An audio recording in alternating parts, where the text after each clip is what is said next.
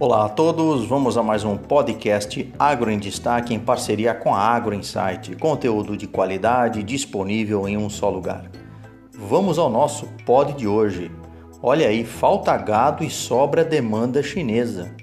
Vejam que interessante, existe uma combinação de fatores que explica a alta no preço do boi. Então, se a gente voltar um pouquinho atrás, desde o final de 2019, com o preço em alta dos animais de reposição, como bezerro, boi magro e o garrote, os produtores eles passaram a reter as fêmeas nas fazendas para produzir novos animais. E é claro, com menos fêmeas para abate, a oferta de gado ficou reduzida em 2020 e a tendência é que a retenção de fêmeas continue ao longo desse ano, já que o preço do bezerro segue lá nas alturas.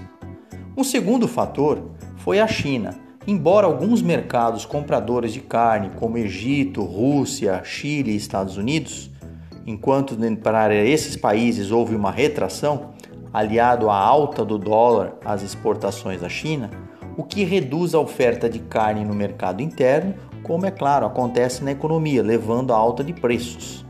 Então, a participação do país asiático nos mercados brasileiros de carne bovina chegou ao patamar de 40% em 2020, comparado a 25% em 2019.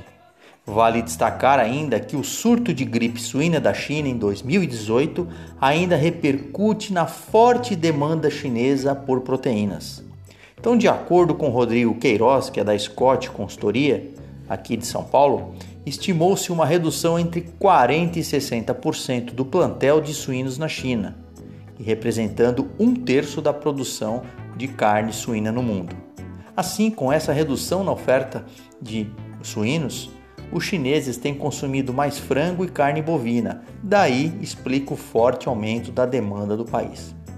Também contribuíram para o crescimento das importações pela China o fato de ela ter sido a única grande economia do mundo a registrar o crescimento em 2020, mesmo em meio à pandemia da Covid-19, bem como o gradual aumento de renda da população chinesa, resultando assim em maior consumo de proteínas mais caras, como é o caso da carne bovina.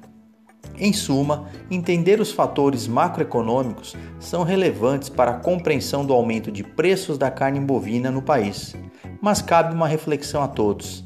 Neste atual cenário, teremos que pagar por este preço alto ou substituir por outras carnes de consumo?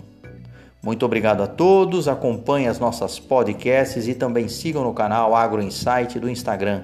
Um forte abraço a todos, professor Omar Sabag, da Unesp de Ilha Solteira.